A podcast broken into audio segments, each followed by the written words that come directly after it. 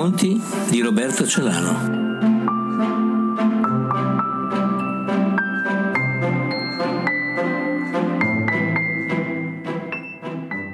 Titolo del racconto Apologo di un processo.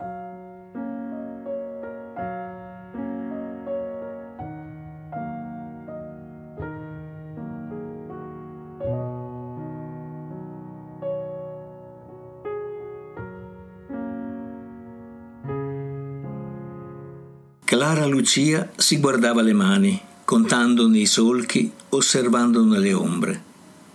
Pensava, un tempo erano belle.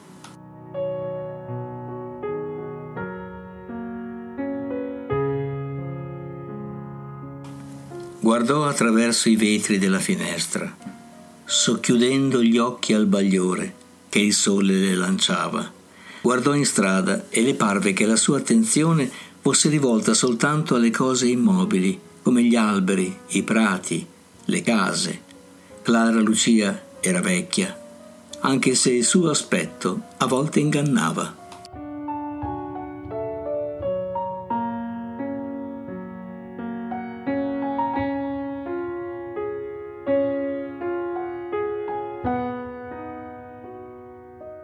L'aria del mattino era limpida e il cielo sereno. Riaccostò la tenda dalla finestra come si chiude un sipario a commedia terminata. Si voltò e passò in rassegna il mobilio della stanza. Un divano rococò, due maggiolini veneziani, tre canaletto alla parete, un tavolo del Settecento con sedie, soprammobili preziosi e due tappeti persiani pregiati e altre stanze componevano il palazzo in cui abitava. Si sarebbe potuto dire fortunata e ricca, eppure la sua vita era trascorsa alla ricerca di qualcosa che ancora non sapeva trovare. Un suono alla porta e i pensieri sparirono di colpo. La mano strinse il manico del bastone nero cui si appoggiava.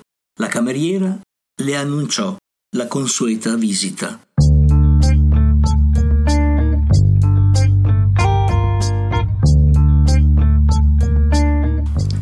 Come va, signora? disse il medico dell'ospedale, che da tre anni veniva a trovarla periodicamente. Clara Lucia era seduta sul divano e non si alzò.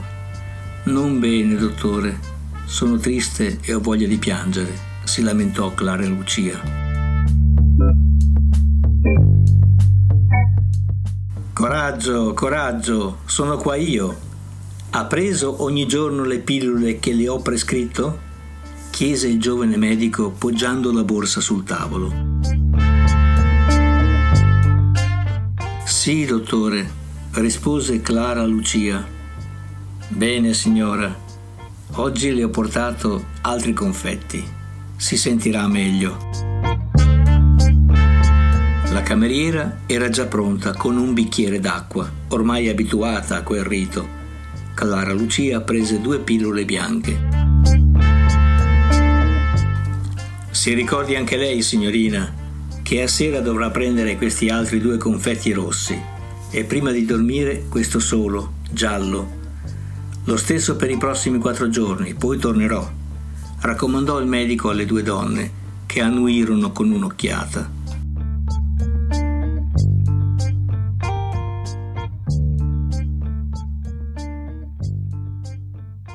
La cameriera, sempre adempiendo a una consuetudine, consegnò una busta al dottore, contenente il suo compenso. Il medico l'aprì e la ringraziò.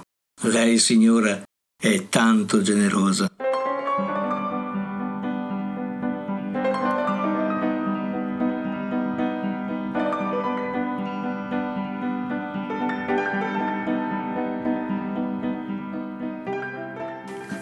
Nel pomeriggio, verso le sei, ci fu un'altra visita, anche questa usuale, a ruota di quella del medico. Cara amica, ci rivediamo. Come va? Era Mastuti, l'amico psicologo sperimentale dell'ospedale della città, che da diversi anni l'assisteva in tandem con il medico del mattino.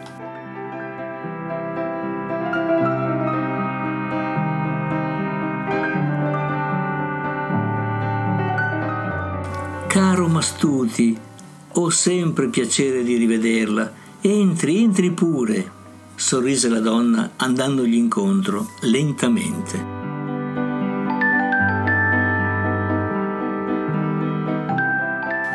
Mastuti, dai capelli bianchi, allegro, rassicurante, le offrì il braccio.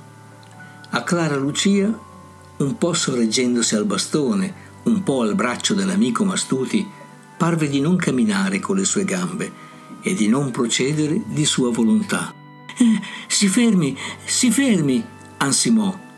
Signora, disse preoccupato lo psicologo ansioso, cosa c'è? Oh, niente, niente, mi resta ancora poco. Sospirò Clara Lucia come fosse in confessione. Ma cosa dice? Avrà una certa età, ma è una donna forte, le disse Mastuti. La conversazione si avviò fra loro, ancora una volta lungo il conforto, l'intesa, la simpatia, la comprensione. Clara Lucia ringraziava in cuor suo che Mastuti esistesse, come avrebbe colmato quel vuoto inesprimibile che non l'abbandonava quando era sola.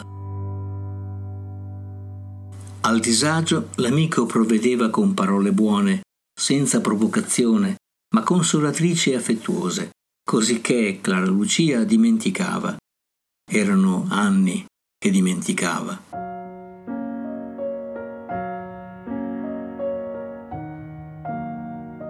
Mastuti cercò di cambiare discorso e abilmente fece in modo che l'attenzione della donna si rivolgesse alla sua casa. Guardi piuttosto in quale reggia ha la fortuna di vivere Qui ci sono solo cose belle che giustamente la circondano. Clara Lucia non aveva perso il piacere d'essere oggetto di galanterie e disse che l'amico era veramente il suo consolatore. Poi, presa dalla commozione, pianse.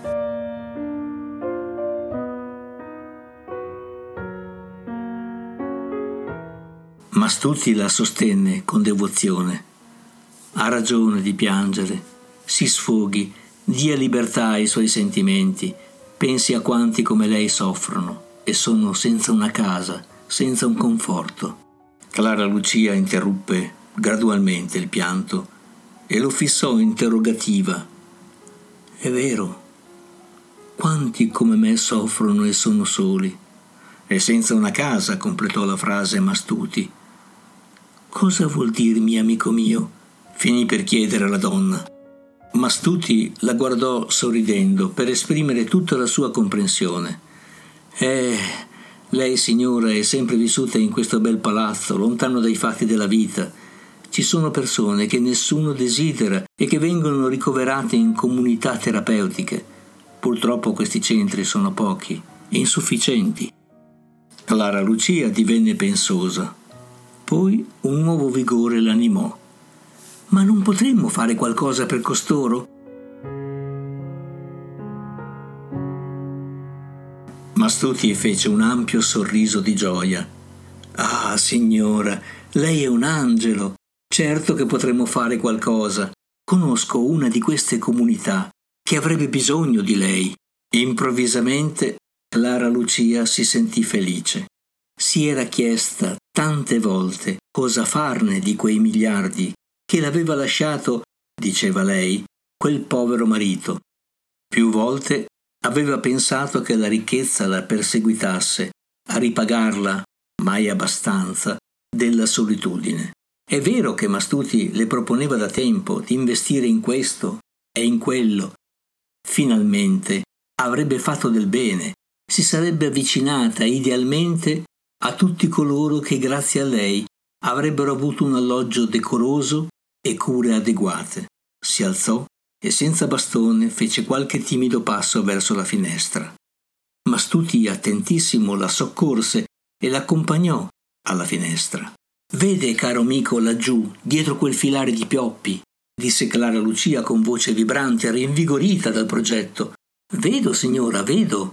Oltre il filare quella grande estensione di terreno fabbricabile, precisò Mastuti.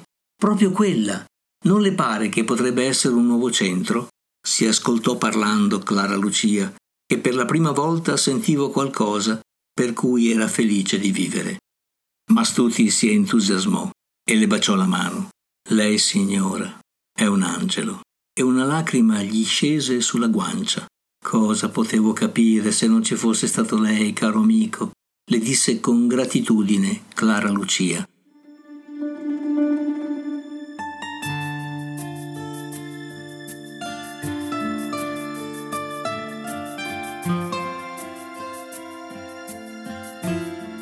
Il sole se ne andava e i suoi raggi penetravano nella stanza debolmente. A Clara Lucia sembrò che il filare di Pioppi fosse stato là per anni, a guardia di quel luogo, perché lei se ne accorgesse. Mastuti riprese a parlarle, questa volta con più serietà, come un maestro che richiama alla realtà l'allieva. Cara amica, è tempo che ci organizziamo. Come fare perché il progetto inizi? Clara Lucia lo guardò con ammirazione. Mastuti, sarà lei a consigliarmi. Di lei mi fido ciecamente. Lo psicologo la ringraziò della fiducia e le prospettò la possibilità di farle conoscere la direttrice di sua conoscenza della comunità terapeutica più bisognosa. L'idea è ottima, Mastuti, Incontriamo questa signora al più presto.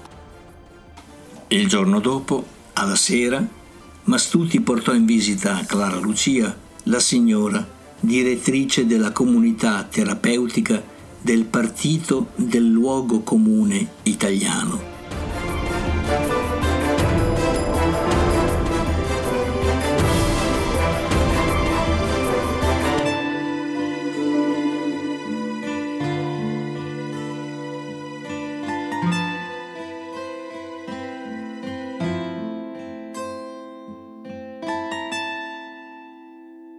Direttrice, signora Maria, aveva un aspetto solido e vigoroso, almeno così si proponeva, parole decise, sguardo indagatore, nessuna titubanza, anche se non sapeva né le domande né le risposte.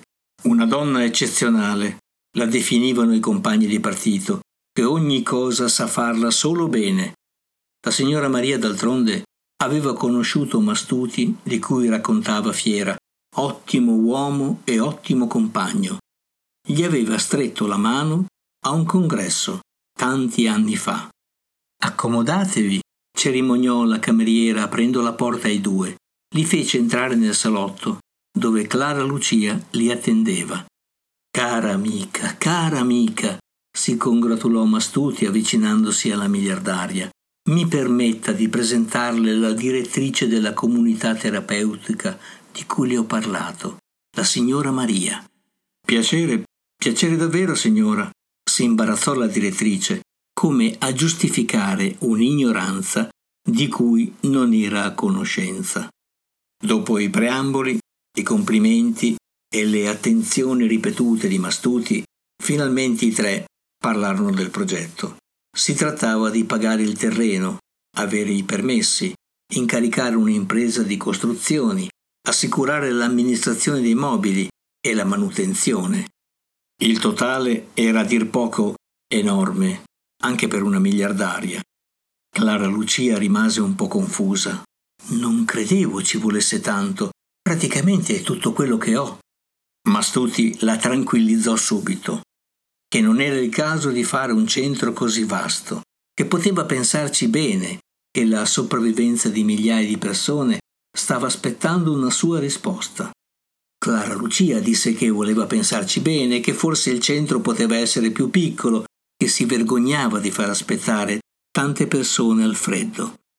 La conversazione fu prestamente alzata di tono da Mastuti, che suggerì alla cara amica di distrarsi un po' facendo loro vedere le foto della sua vita alla corte di re e alle feste più prestigiose. La serata trascorse commentando le fortune di quella brava, generosa vecchietta, anche se la direttrice, signora Maria, fece fatica a non pungere con parole invidiose quell'aristocratica che per giunta aveva studiato.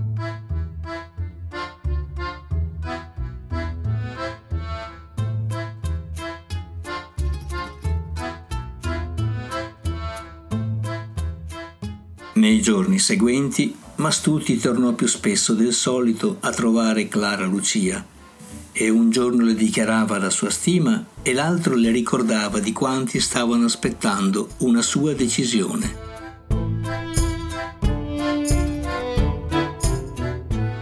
Clara Lucia si accorgeva di avere paura.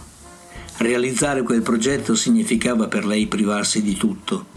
Le sarebbe rimasto solo il necessario per vivere ma lei non aveva mai vissuto del necessario e questa era stata la sua forza per tanti anni.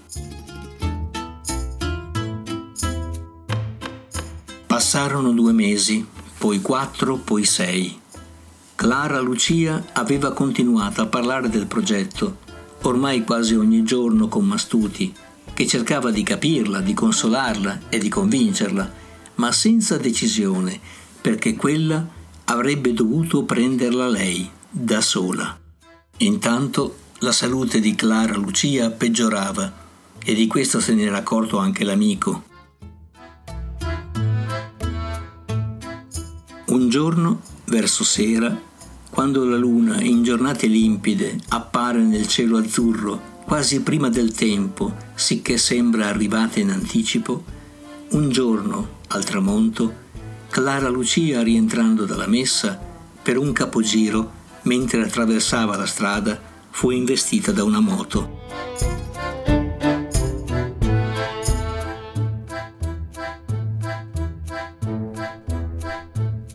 Fu portata d'urgenza in ospedale, ma fortunatamente era di turno Mastuti, che conosceva lo stato di salute dell'amica.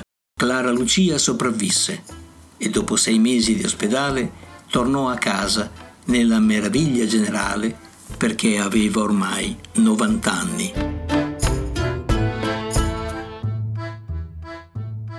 Per tutto il periodo di degenza lei e l'amico parlarono ancora e più a lungo del progetto di una comunità terapeutica, ma questa volta senza dimenticare l'incidente che Clara Lucia diceva segno del destino mentre prendeva la pillola gialla.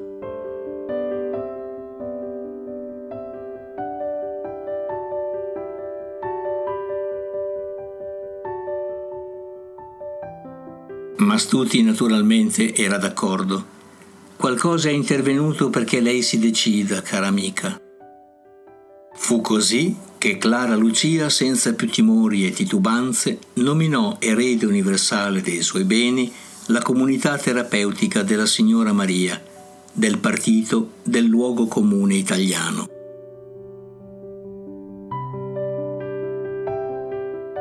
Inoltre fece un atto di donazione a fronte delle spese d'inizio del nuovo centro, di una somma ingente e si riservò di provvedere ancora all'occorrenza.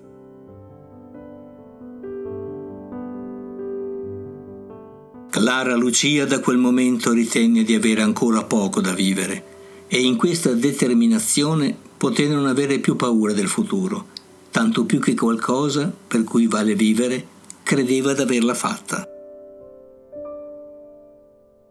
Dopo quell'avvenimento le visite di Mastuti non furono più così assidue, pur restando amichevoli e gentili, anche perché non lavorava più all'ospedale, ma nelle comunità terapeutiche cittadine del Partito del Luogo Comune Italiano, a capo di 15 psicologi distribuiti nei vari centri organizzati.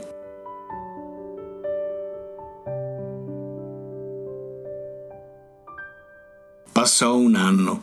Nonostante il bel progetto che andava attuandosi, Clara Lucia non era stata a lungo felice. Forse qualche ora sì e qualcuna no. Provava tristezza e il cuore a volte le pareva battere in fretta, a volte adagio. Un giorno di gennaio la neve era arrivata a coprire le cose Clara Lucia fu vista dalla cameriera dirigersi verso le scale del palazzo.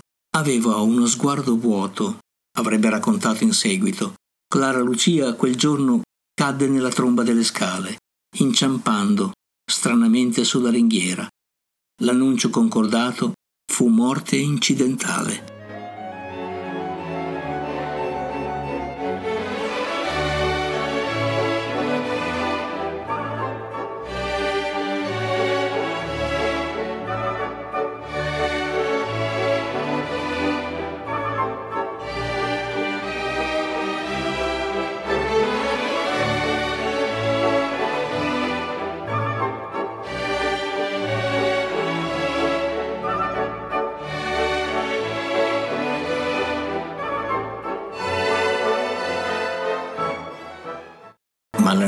Notizia varcò i confini e alcuni parenti lontani che vivevano in Svizzera si presentarono a reclamare l'eredità.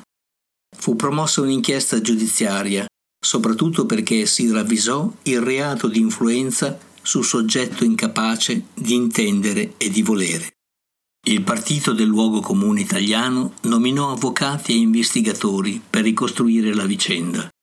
Quando iniziò il processo, L'opinione pubblica era stata più che informata del fatto che in fondo, se c'era stata influenza, era poi avvenuta per una giusta causa.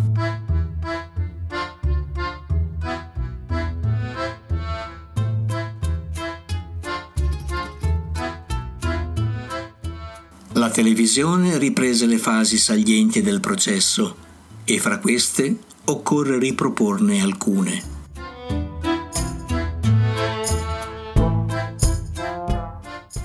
Fase toccante fu quella della testimonianza della direttrice della comunità terapeutica, signora Maria.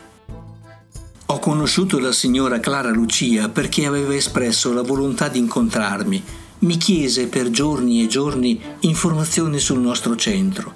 Ho avuto l'impressione di trovarmi di fronte una donna intelligente e preparata, che voleva il bene del popolo, a cui lasciare eterna testimonianza di quanto di umano ci sia in un'aristocratica convertita. Testimonianza delicata risultò quella dello psicologo amico Mastuti. È vero, quasi ogni giorno mi recavo a trovarla. Eravamo molto amici e con il fatto che sono psicologo le parlavo a lungo quando era depressa e sconsolata. Credo di avere fatto del bene. Poi mi parlò di quel progetto e mi parve degno di una persona così attenta a prodigarsi perché la gente soffra meno e stia in pace.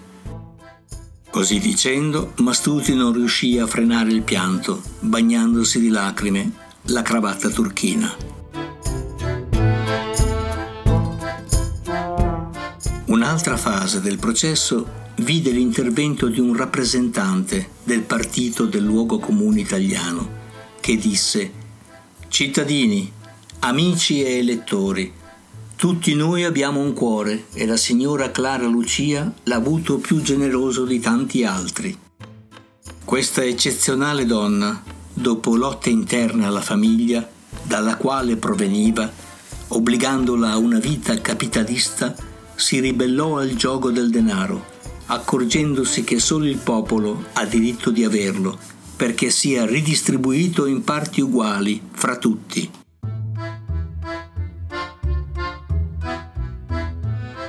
Clara Lucia ha vissuto negli agi e nei privilegi, riscattando alla fine la sua esistenza. Forse nel presagio della morte ha deciso, e ha deciso per il popolo indifeso. Ripeto, per gli indifesi. Ora mi si dice che è stata influenzata ma chi osa una calunnia di questo genere? Sia ben chiaro che i destinatari di questa eredità non sono Tizio e Caio. I destinatari sono i vostri figli e ringrazierete Clara Lucia di aver provveduto affinché sorgesse una comunità terapeutica confortevole e dignitosa. Se Mastuti ha speso una parola a favore di questo progetto, sia benedetto. Gli eredi però, seppure titubanti, in quanto apprezzavano il partito del luogo comune italiano, decisero di richiedere la perizia su Clara Lucia. Siccome secondo alcuni eccellenti magistrati la perizia su un morto è possibile, risalendo ai carteggi, alle registrazioni, alle testimonianze, si procedette. Furono trovate tra le carte di Clara Lucia preghiere, santini, medagliette e un diario, la lettura del quale risultò commovente. Clara Lucia aveva parlato delle visioni che spesso alla sera aveva. Si trattava di voci e di luci che le dicevano di lasciare tutto, precisava lei nel diario, ai derelitti, ai bisognosi, a coloro che soffrono. Davanti alla tv le famiglie si commossero assistendo alle fasi del processo e alla lettura del diario. Le lettere ai giornali erano talmente numerose che non si riusciva a leggerle tutte. Il contenuto era prevedibile. Nessuno poteva credere che Clara Lucia fosse stata influenzata nella sua decisione. E poi, proclamavano gli opinion leader, c'è influenza e influenza, questa anche se lo fosse è fra le più giuste e degne. I giornali ormai non potevano nemmeno alludere al fatto della circonvenzione che il giorno dopo la vendita calava improvvisamente. Fu così che i titoli cambiarono. I miliardi alle comunità terapeutiche. Clara Lucia ti vogliamo bene. Gli eredi rinunciano e il pubblico ministero li propone per un'onorificenza al valore militare. In una intervista alla radio svizzera, il pubblico ministero Pitch dichiarò La circonvenzione d'incapace esiste e non è Clara Lucia a poterla togliere. Semmai, Clara Lucia è stata una rara influenza a fin di bene e non è il caso di indagare oltre. Tutti noi la ringraziamo, ma a noi rimane il dubbio dell'incapacità.